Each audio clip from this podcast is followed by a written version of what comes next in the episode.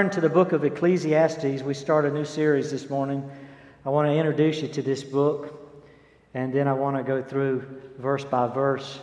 And I, am going to go ahead and go out on a limb and say I will not be in the book of Ecclesiastes as long as some people are in the book of Colossians. Uh, but uh, so we'll, we'll, we'll move on through at a, uh, a faster clip than that. But this morning I do want to introduce you to this book and um, have us think about it. Um, I don't know if you're like me, but I, I like to, uh, in this day and age anyway, read multiple news sites uh, every morning. And it's interesting when you do that, that you'll see the same lead story a lot of times uh, on four different sites, but there's a different slant and there's a different emphasis. And then you're left sitting there thinking, Who, who's right? Who's, who's got the right perspective? If you don't know the story, who's, who's telling you the truth? How do we know what to believe? How do we know what's really going on? And Ecclesiastes comes to stop the insanity. It is a book God has given us to address lots of issues in society because we're, we're living during a time when much of it just seems to be vain. That's the reoccurring theme of this book. Vanity, vanity, it's all vanity. But how do we stop it? How do we get beyond it? How do we know what's right? How do we know the truth and stop the vanity that seems to be filtering through our heads? Let me just introduce you to a few passages. I'm just kind of kind of let the, um, the Spirit lead me. I, I'm not going to read the whole book, but I want you to begin getting a, a flavor for this book. The, the author calls himself the preacher, and the preacher is searching for value so that he can replace the vanity with the value. And I want you to see some big categories he starts to search through. Um, first of all, he goes to science. Look at chapter 1, beginning at verse 4. A generation goes, a generation comes, but the earth remains forever. Also, the sun rises, the sun sets, and hastening to its place, it rises there again, blowing towards the south, then turning towards the north. The wind continues swirling along, and on its circular course, the wind returns. So he's talking about scientific stuff that's happening. Can we go and do science? And figure this vain world out. Well, he moves beyond science to uh, even start philosophically thinking. Look over at chapter 1, verse 13. I set my mind to seek and explore by wisdom concerning all that's been done under heaven. And he goes through some stuff there, just starting to think. I just want to sit back and be the philosopher. I want to think about this world and all that's gone on. So he does a, a search through science. I think he does a search, calls it here wisdom through the philosophy and the wisdom of men. You get to chapter 2, and he begins doing this search through pleasure. And when we think of pleasure, we think perhaps maybe of sexual pleasure, but he has so much more in this text than that. He says uh, to himself, chapter 2, verse 1, he says, Come now, I will test you myself with pleasure. I want to search and find out if pleasure is the answer to it all. So enjoy yourself. And behold, that too was futility, another word for vanity. And he goes on, he says, I, I sought out the pleasures of laughter. It's madness. And of pleasure. What, what does it accomplish? I explored with my mind how to stimulate my body with wine. Um, my mind was guiding me wisely in how to take hold of folly until I could see what good there is in the, uh, for the sons of men to do under heaven in the few years of their lives. I enlarged my works. So he talks about the pleasures of construction, the, the pleasures of building something, accomplishing something. He talks about gardens, building parks, building ponds of water uh, growing trees, having female slaves, having other uh, slaves, having silver, having gold. All of these things bring pleasure. And he goes to all of them. Will that stop the vanity? Can I find one thing? that will make my life make sense. So he seeks the science, the philosophy, the pleasure. Uh, he, he seeks um, just, let me see, chap, uh, chapter 2 goes on, verses 18. Uh, I hated all the fruit of my labor. He starts thinking about his labor. He, he really discusses here materialism. What if I accomplish getting a lot of stuff? Will that stop the vanity? And goes through the rest of chapter 2 with that and doesn't uh, really get there. Chapter 3, he deals with fatalism. You might not have thought about it this way, but this is that classic time. There's a time for everything. And the, bottom line is time for everything. In other words, que sera, sera. What will be, will be. It's just a time for it. It's going to come, it's going to go. Done. Fatalism. And there are a lot of people today that get in that trap of fatalism. Well, he moves from fatalism to deism.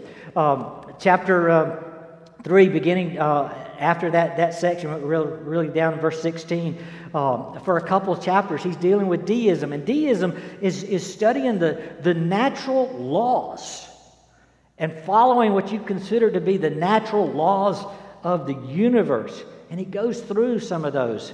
Is that going to bring my life meaning? Then, chapter 5, he's dealing with religion. How about ritual religion?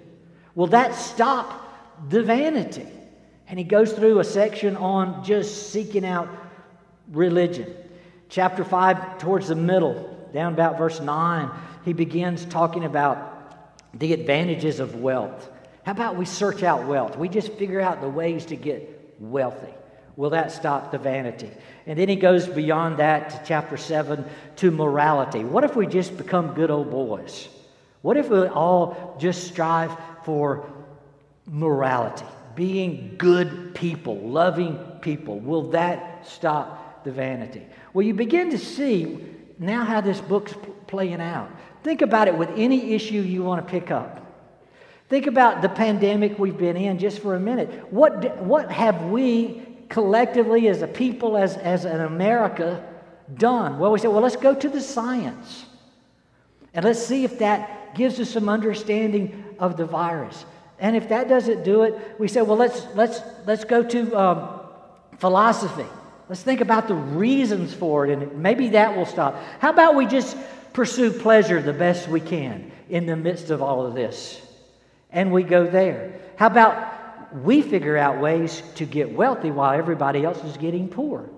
We think about wealth and we think about materialism and how to take advantage of these times. And maybe that will bring us uh, some sort of understanding. Some of us are fatalists. Said, I don't know what, where it came from, don't know what's going to happen, but what's going to happen is going to happen. You know, and, and we just stop there. Some of us are looking for these natural laws that's going to make sense. See, the Ecclesiastes is addressing the kind of stuff that goes on in our head and how to think about it rightly, how to stop this insanity. Because you can go through all of that and it doesn't necessarily bring you the meaning that you're looking for. Well, hope that kind of introduces you a little bit to the book and begins to show you its value. It's, it's, it's the right book for a time like now. Two teachers I want you to remember as we go through this book. There's the, I'm going to call him the greater teacher of the book. And the greater teacher, he introduces himself or he describes himself as the preacher. He never tells us his name. So he's called the preacher in the book. Some of you uh, older translations calls him Koheleth, uh, the Hebrew term for preacher. Preacher, and by the way, is one who calls an assembly together to give them the message of God. Ecclesiastes literally means one who calls an assembly. So the book is about a preacher who calls an assembly together. And he's calling this assembly to give them a message from God. Well, who is he? Knowing who he is helps us sit at his feet and appreciate the words here. Look at chapter 1, the first couple verses. The words of the preacher, or Koheleth, the son of David, king in Jerusalem. Vanity of vanity, says the preacher. Vanity of vanity, all is vanity. Well, who is he? I mean, there's not too many sons of David who are also king in Jerusalem. So he's describing himself and he begins to give us a description. Say, well, uh, sounds like Solomon to me. Well, is it verse 12? I, the preacher, have been king over Israel in Jerusalem. Again, the one that was following David in Jerusalem, that is Solomon. Chapter 2, verse 4. I enlarged my works. I built houses for myself. I planted vineyards for myself. Uh, again, Solomon did that. I made gardens, verse 5, and parks for myself. I planted in them all kinds of fruit trees. Solomon did that. I made ponds of water uh, irrigation system for Jerusalem. Uh, verse 7 I, brought, I bought male and female slaves and home-born slaves. I also possessed flocks, larger um, herds, larger than all who preceded me in Jerusalem. So he's still in Jerusalem, all these flocks. Also, I collected for myself silver and gold and treasure of kings and provinces. I provided for myself male and female singers and the pleasures of men and many concubines. All of that Solomon did. It just it's hard to, to look at this passage and say it's, it's anybody but Solomon. Um, one more, chapter 12, verse 9. In addition to being a wise man, the preacher also taught the people knowledge, and he pondered and he searched out and arranged many proverbs. Well, the book of Proverbs in our Bible, written mostly by Solomon. Uh, and he owns that description in chapter 12 as well. So it, it seems to me um, the writer, the preacher here, has got to be Solomon. Knowing that, look at uh, Proverbs. He says he wrote Proverbs. Look at Proverbs chapter 1. And I want you to think about Solomon's wisdom uh, as, as, as we read this text. Proverbs 1, the first seven verses. The Proverbs of Solomon the son of David, king of Israel, same description. To know wisdom and instruction, to discern the sayings of understanding, to receive instruction in wise behavior, righteousness, justice, and equity, to give prudence to the naive, to the youth knowledge and discretion. A wise man will hear and increase in learning, and a man of understanding will acquire counsel to understand a proverb and a figure, the words of the wise and their riddles. The fear of the Lord is the beginning of knowledge. Fools despise wisdom and instruction. Now, as you think about that, you say, wow, that's, that's a powerful statement. And the person who made it is the same person who's writing the book of Ecclesiastes. He's telling us as he does the Proverbs as well as Ecclesiastes, I'm going to be searching out wisdom. I'm going to try to find out how to stop the insanity. I'm going to take you down a road. I have the wherewithal, I have the mental ability, I have the financial resources. I am king over Jerusalem. I have the power to really search out and find what's what. So I'm going to do it. But I'm going to do it for the purpose of gathering an assembly and, and sharing it. And I want you to learn from me. And I want you to learn wisdom. I want you to have the insights that God is giving me. And that's going to help us. And the beginning place, the starting place, is to sit at the feet of Jesus, to fear the Lord. He says that's the beginning of wisdom. And he starts us there. So that's why I wanted to call him the greater teacher, because he begins to point us to a great, to the greatest teacher, who is Christ alone. But just take for a moment the greater teacher, Solomon. If he's the wisest person that's ever walked the earth outside of Christ, wouldn't it be smart to sit at his feet and say, I need to, I need to read what he's wrote? I need to learn from him, especially if God chose him to take him down this journey that I go down every week. Should I believe the science? Should I believe the philosophy? Should I believe the materialism? Should I seek the wealth? Should I do any of these things? We go through that journey. And here's one who's done it for us and taken it to the end. And we need to consider him and sit at Solomon's feet. That's why Ecclesiastes is something for us to say, yeah, this is exciting to go through and listen to the words of Solomon, a wise man, to sit at his feet and learn from him. Well, as I, I think about that, I thought about the book of Proverbs. It tells you there in the verses I read that it was written for your learning and understanding, especially it's written even for youth that's going to set you on the right path and course. I don't know. Why don't you, uh, some of you maybe you're looking for a Bible plan. Why not read one chapter out of the book of Proverbs every day for the rest of the year and the next year too, maybe? 31 chapters, usually about 31 days in a month. Read a chapter a day. Read through the whole book of Proverbs about 12 times. I guarantee you'll come out of that with wisdom and understanding. It's designed to grow us up in the grace and knowledge of Christ. And so many times we think, I, I could never get smarter, I can't do it. It's as easy as a chapter a day. And God can teach us through Solomon. He will teach us through the book of Ecclesiastes. Go to Matthew 12, verse 42, the greatest teacher. Matthew 12, verse 42.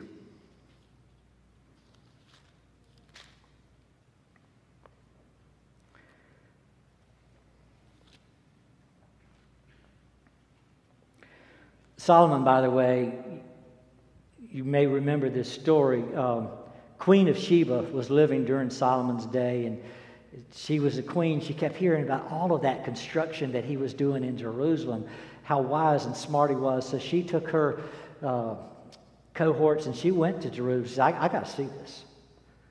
We're seeing the biggest thing that's ever happened in the world, and it's happening under Solomon. She gets there and she makes this declaration. She says, The half has only been told. She says, People have been telling me about Solomon.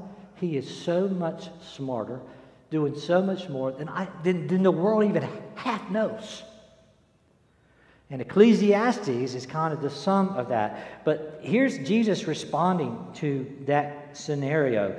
Um, Matthew 12, verse 42.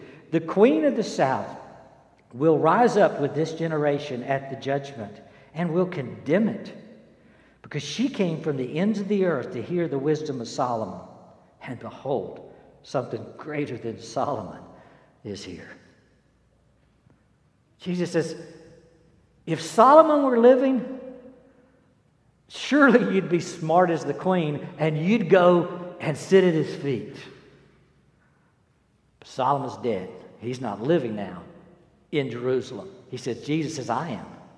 Something greater than Solomon is here. Jesus Christ Himself. And if you got any sense about you at all, you would be sitting at His feet and learning from Jesus. And if you don't learn from Jesus, He says, I'm going to use the Queen of the South, the Queen of Sheep, uh, of, to, to come and rise up at judgment and say, You were dumb. I went and saw Solomon. You had the chance to see Jesus and you passed that up? Stupid is literally her condemnation. So we must come to the words of Solomon. We must come to the words of Jesus. And we must hear what God wants us to hear so that we stop this insanity. In other words, don't just look at the multiple news sites for your wisdom and information. We must also be turning daily to Christ and be turning to the wisdom books that God has given us to help stop the insanity, the vanity that seems to be all around us. Well, I want to leave you with some application beyond that this morning. So let me pick four themes in the book of Ecclesiastes. We'll come back through the book verse by verse. But let me give you four themes as I've read and reread the book, things that seem to just keep emerging over and over that the greater and greatest teacher uh, is giving us. Number one, our routines must be surrendered to God's direction and control. Our routines, what you do every day with your spouse, with your children, with your parents, with your school, with your work. All of our routines must be subdued to God's direction and control, or your life will be vain. Vanity, vanity will be your life if you don't learn how to submit, subdue your routines to God's direction and God's control. Uh, we read verse 1 and 2, the, the vanity of it all. Verse 14 of chapter 1 I have seen all the works which I have been done, which have been done under the sun, and behold, all is vanity, striving after wind. Um, the word vanity um, has sometimes been translated as wind. It's, it's, it's, it's like a vapor, it's like blowing smoke. It's just gone. You can't grab it. How much of our life is like that? It's what we lived yesterday, it's gone. And we can't grab it and say it's sticking around and it's significant and it's of value. And over and over through this book, he talks about that, that life is doesn't stick. How, do, how do we make it stick? I found an interesting quote from Sir Leonard Woolf that I wrote down. I just thought, man, he, he summed it up. Uh, Sir Leonard Woolf is a British statesman, so we're, we're electing uh, this week. I've already voted, by the way. Just I feel free. You know, uh, just love that you can do this uh, absentee ballot kind of thing and still be present in COVID. So it was cool. But anyway, we're electing statesmen, men and women to political office and power. Sir Leonard Woolf was one of those political leaders in, um, in Britain. And he makes this statement that I wrote down. He says, looking back at the age of 88, so this is an old man, he's looking back and he's looking at his life and trying to evaluate it. He says, over the 57 years of my political work in England, so 57 years in office of some sort, knowing what I aim for and the results, I see clearly that I have achieved practically nothing. Think you'll get elected to the next term? Spent 57 years and I've achieved practically nothing. Hmm, not a good statement. The world today and the history of the human ant hill during the last 57 years would be exactly the same if I had played ping pong instead of sitting on committees and writing books and memorandum. I have accumulated approximately 200,000 hours of perfectly useless work. Wow. Would you want to be 88 saying that? Are we going to be any different? When you look back at your work, is it of value? Or your time on earth, could you have spent your time on earth playing ping pong and accomplished as much as you're accomplishing now? Many people have to say, Sir Leonard Woolf is like me. Practically nothing is remaining. It's vain if I've spent my days on earth and really not accomplished what my Creator has designed me to accomplish. We need to escape that vain living. We've got to get to a place where our time here means something and it's significant and it has value. How will our lives be summed up? Give you the clue as we think about this. When, when you look at chapter 3 of the book, there's a, um, it's a time for everything time to give birth, time to plant, time to kill, time to weep, time to mourn, time to throw stones. It just goes on and on and on. And one of the conclusions you should come to as you read that chapter 3 is that our seasons are in the hands of God. We go through seasons. There's time for this, time for that. There's different seasons that we go through. But our seasons are in the hands of God. We can't stop those seasons, they're coming. And we're going to live through them. What can we do in the seasons of life that God gives us? And the focus needs to be remember the principle that's going through this book is how to subdue our routines to God's direction and control. Why? Because God is the one in charge of the harvest, of the seasons. Every season, there's an opportunity for a new harvest. You plant something, you have an opportunity for it to grow and produce fruit.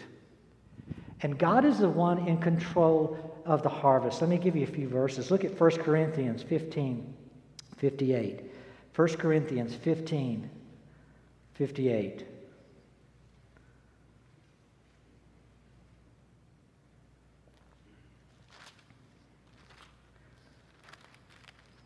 Great passage to memorize. Therefore, my beloved brethren, be steadfast, immovable, always abounding in the work of the Lord, knowing that your toil is not in vain. See, we're trying to escape that. Not in vain in the Lord. There's going to be a harvest. And if our work is in the Lord, then it won't be vanity. We've got to learn how to take our work, whatever our routine is, and get it into Christ and Christ into it. Because in the Lord, we can escape this vain existence of living, playing ping pong instead of doing something of value. Now look at Matthew 6. Matthew 6, 19 through 21.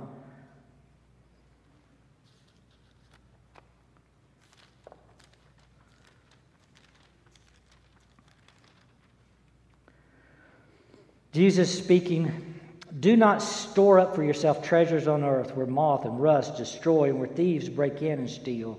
But store up for yourselves treasures in heaven where neither moth nor rust destroys and where thieves do not break in or steal. For where your treasure is, there your heart will be also. Jesus is introducing us. I could, we could go through more in the, um, the book of Ecclesiastes to a harvest. Store up for yourself. In your routines of life, make sure they're under God's direction. God is controlling you to do what you're doing. Because if you are doing, you're laying up for yourself treasures in heaven. That's where the harvest is. There's going to come a time where we will die, we will face God. And when we face God, what's the value of your life? How have, how have you been doing on earth? What will you have to show at that point? Well, Lord, this was done in your name. This is, I raised my kids in Christ. I raised them for you. Cha-ching, great. Reward in heaven. See, there was a routine subdued to Christ. Lord, my business, my work was for you. And I directed it according to your word. And God says, the harvest. Let me show you the harvest of that. See, if we're not doing what we are doing, whatever the routine is, what's your relationship like with your spouse? What's your relationship like with your neighbor? What's your relationship like with your church? That which is in Christ, that which is taught in Christ, produces a harvest. It allows you to escape the vanity. One of the things I've been preaching for the last eight, nine months is, is my passion is as, as you respond to the pandemic is how, how to think through God's word. What is God's word? What, is the, what are the principles in God's word that are directing you? If you don't have God's word directing you, it's vain. It's empty. You're going through this pandemic and it's going to be worthless. It's going to be useless. We don't want that. I don't want anyone to go through life with no value, no significance. And that's why the, the suicides are skyrocketing because so many people are going through with no significance, no value. We can stop that. But the way to stop that is to subdue all your routines to the direction, meaning, God, tell me what to do. I'll search until you direct me. God, control me. Don't just give me the directions, give me the power through your spirit to do it for you. and as you do your routines for Christ, then there's a harvest of value. And you escape the insignificance that others might lead you down. All right, second principle. True learning must begin and end with God. There's a search for wisdom throughout the book of Ecclesiastes, and I don't want you to think it's a selfish uh, search. So many verses. I'll, I'll just get one. Uh, chapter 2, verse 12. So I turn to consider wisdom, madness, and folly. For what will a man do who will come after the king except what's already been done? It just shows you a little bit of the, the preacher's heart. He says, I know I'm going to search out these things, uh, but I want to do it for the man who comes after me. What is he going to do with what I uncover? I want to give him something that's smart, something that's wise. I want to direct him. Uh, his passion is not a selfish search for wisdom. His passion is that we learn from him to seek true wisdom. We have many people telling us what's what. And many of us fall into the trap of following certain gurus. This is how you can um, play the markets. This is how you can game the system. This is how you can uh, become wealthy. This is how you can become uh, healthy. This is how you can become skinny, whatever. Those are the gurus.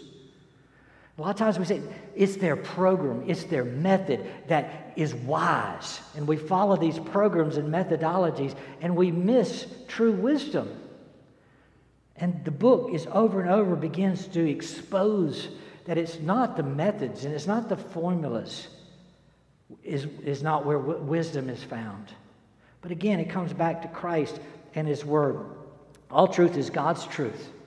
But what if you all you got was more and more knowledge? You remember the love passage that I've spent some time on here, 1 Corinthians 13. Let me remind you of just a quick verse there. 1 Corinthians 13, verse 2. If I have the gift of prophecy, if, and I know all the mysteries, and have all knowledge, if I have all faith so as to remove mountains, but I do not have love, I am what? Nothing. Empty. Vanity again. How do we escape that vanity? We don't escape it by just getting knowledge of methods and programs and formulas to redirect our life. We need more than the methods and the programs uh, to follow. We need, remember Proverbs 1, verse 7, the beginning of wisdom is the Lord, worshiping the Lord, the fear of the Lord, respecting the Lord, honoring the Lord. Education must begin and end with the Lord. So, in our search for a better routine, a better practice, a better life, is yours beginning with the Lord? Because if it doesn't begin there, you're still going to end up vain. And you don't want that. And I don't want that for you. The preacher does not want that for you. There's so many traps of human wisdom. Look at 1 uh, Corinthians chapter 2. Um, I love the power of the Holy Spirit in my life. This passage shares some of that. And if you haven't received Christ, you haven't received His Spirit. When you receive His Spirit, you begin to see things.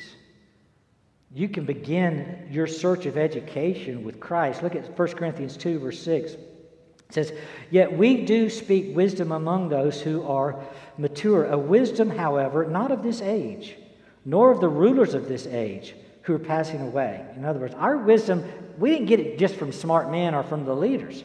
Verse 7 But we speak God's wisdom in a mystery, the hidden wisdom which God predestined before the ages to our glory. Lots of times people talk about predestination and want to get controversial about it. I never hear anybody say, I want to talk to you this morning about predestination. The predestination of wisdom. What? That's what he said. God predestined this hidden wisdom before the ages to our glory. God has determined that His people have something the non Christian, the world does not have. We have something in our mind and hearts through His Spirit. Verse 8 the wisdom which none of the rulers of this age has understood. For if they had understood it, they would not have crucified the Lord. If you get what we get, you would never put down Jesus. Never. You would be praising him. Verse 9, but just as it is written, things which eye has not seen and ear has not heard, which have not entered the heart of man, all that God has prepared for those who love him. For to us God revealed, past tense, them through the Spirit. For the Spirit searches all things, even the depths of God. Wow. Sometimes we reserve that verse for heaven. What eye has not seen, ears not heard. And he's saying, no, no, no. You get some of that now on earth. What people around you, the people in the news reports, they haven't seen it. They haven't heard it yet. Yet you have because God's revealed it to you. We must start our education that way. God, open up to me. I, I like to read Psalm um, or, or say Psalm 119, verse 116. A lot of times before I read the Bible, oh Lord, let me behold wonderful things from your law. Open it up to me, reveal it to me. And God's Spirit does that. Have you ever sat down by a non Christian and started reading the Bible with them? And you, you start explaining, they, they, they poke you and say, How do you know that? How do you understand that? And the answer is Jesus is in me. And his spirit speaks to me. And he's opened this up to me. It's the wisdom the world doesn't have. And sometimes we foolishly go seeking the world's wisdom as though it's the best thing going. No, no, no, no, no. Eye not seen, ears not heard what God has. We have so much more. Have you ever plunged the depths of the wisdom of God? And yet we have a teacher in Christ for just such a thing as that. We need godly teachers. We need godly counselors. We need people who are deep in the Word of God to teach us the things of God. It enables us to escape the vanity of life. It's one of the themes throughout the book of Ecclesiastes. Number three, human experience is inadequate without God's revelation. Human experience is inadequate without God's revelation. Chapter 11 of Ecclesiastes, verses 3 through 5 says, If the clouds are full, they pour out rain upon the earth. And whether a tree falls to the south or towards the north, whether the tree falls there, it lies. Isn't that profound? I, I can't wait to preach that to you. Uh, when a tree falls, it goes north or south. It just lays there. He who watches the wind will not sow, and he who looks at the clouds will not reap. Just as you don't know the path of the wind and how the bones are formed in the wombs of the pregnant woman, so you don't know the activity of God who makes all things, literally those things that he was just talking about. Thinking about that, how many of us understand it? We try to escape the vanity, like I said, by at times going to gurus. We want somebody who's been there, done that, and got the t shirt. But there's so much more than experience. You know, have you ever um, sat by somebody grieving and they say, You just don't know what I'm going through? And I think, You're right, I don't. I'm, I have not been there. But that's not what I want to talk about right now. I want to talk about the principle that you think, and I wouldn't do this to a grieving person, but we often think that experience alone makes us wise. You have to have experienced it to be my teacher. And God's word says, no, no, no, no. you don't have to have experienced it to be the teacher. God can give us things without us necessarily having experienced it, and there's so much more to be gotten. How many of you know uh, what chapter 13, I mean, uh, chapter 11, 3 through 5 was talking about? How, how many know the path of the wind? God, God does. How, do, how many of you know uh, where the tree lies that just fell down in the woods? God does. God knows these things, and can teach us these things without us being there. How many knows how God forms a bone in a mother's womb? God does. He knows these things, and He wants us to realize that our experience will never get us there. I'm never going to hang out in a mother's womb and find out how bones are made. You know, it's like, no, it's, it's crazy. It's not going to happen. You don't have to experience that to become a doctor and understand what to do with bones. He says, Let me show you that God knows so much more. How many of you really understand family? How many of us really understand what happens at death and beyond?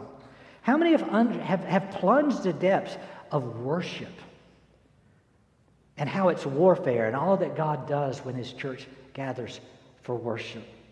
How many of us really understand fellowship, how iron really sharpens iron? How many of us have been equipped through things that we've never quite understood? 2 Timothy 3 16 and 17, popular passage says this All scripture inspired, God breathed, comes out of God, and it's profitable for teaching, reproof, correction, training in righteousness. Catch this so that the man of God may be adequately equipped for every good work. What equips us? What thoroughly furnishes us for every good work? Our experience? God says, no, the scripture. I will thoroughly furnish you for every good work through the Word of God if you'll get into the Word of God. Our experience will always come up lacking, but God's Word will never be insufficient. Our experience will always come up lacking. But God's Word will never be insufficient to show you what you need to live a life of significance and to escape the vanity. Number four, redeeming value is only possible with God in the picture. The last two verses of the book of Ecclesiastes sums up this point. Chapter 12, verses 13 and 14. The conclusion, when all has been heard, is fear God, keep his commandments, because this applies to every person. For God will bring every act to judgment, everything which is hidden, whether it's good or evil. So it's all going to come to light at some point. Everything we've done, said, uh, where we've been. Um, and when that happens, there's a standard. Did you fear God? Did you keep His commandments? Were you engaged in His honor and His worship? And were you doing it according to His laws, His commands? All of that's going to come about at some point. And those who say, No, I, I didn't do that, vanity, vanity, then it's all vanity. Those who can respond in that revealing of our lives, all that I did, I did directed by God controlled by God, for God, for His glory. I sought His wisdom, His direction. Then God's going to say, There's a remaining value. Let me show you now what it is, and begins to open up to us an eternity built upon works and lives lived here on earth. Life is not in vain. There's coming a revelation of that. And we want to be in that group where there's such huge value. I, I like to just say, keep God in the picture. Is God in the picture? Where's God in your marriage? Where's God in your child rearing? Where's God in the picture? Where's God at your work? Where's God in your walk around the neighborhood? Where's God in your Sundays, your Sabbath day? Where's God in your recreation? Where's God in your television viewing? Where's God in your internet time? Where's God in how to lead you through this pandemic? Is God in the picture? Only when God's in the picture, as God, as Lord, as Savior, is there value. And we escape the vanity of this life. Keep God in the picture. Without that, Vanity of vanities. All is vanity. Let's pray together. Father, thank you for this time in your word. There's so much more here. Obviously, it's a, it's a big book. But we've got enough. We've got enough. You've given us Christ that we might live. Let us be subdued to Christ For those, Father, in our family, for those in this room, for those online, for those that we love and care for deeply, those who are living life without value. Lord, may they see Christ in us. May we minister to them. May we show them love. May we show them grace. May they come to see there is significance and in value just for, by the way we are living, by the way God is always in us and around us and working through us.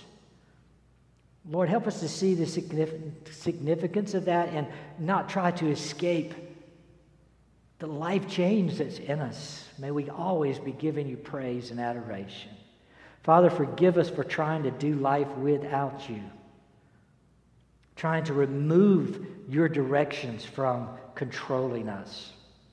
Let us get back to the wisdom found in your word and stop the insanity. We ask in Jesus' name. Amen.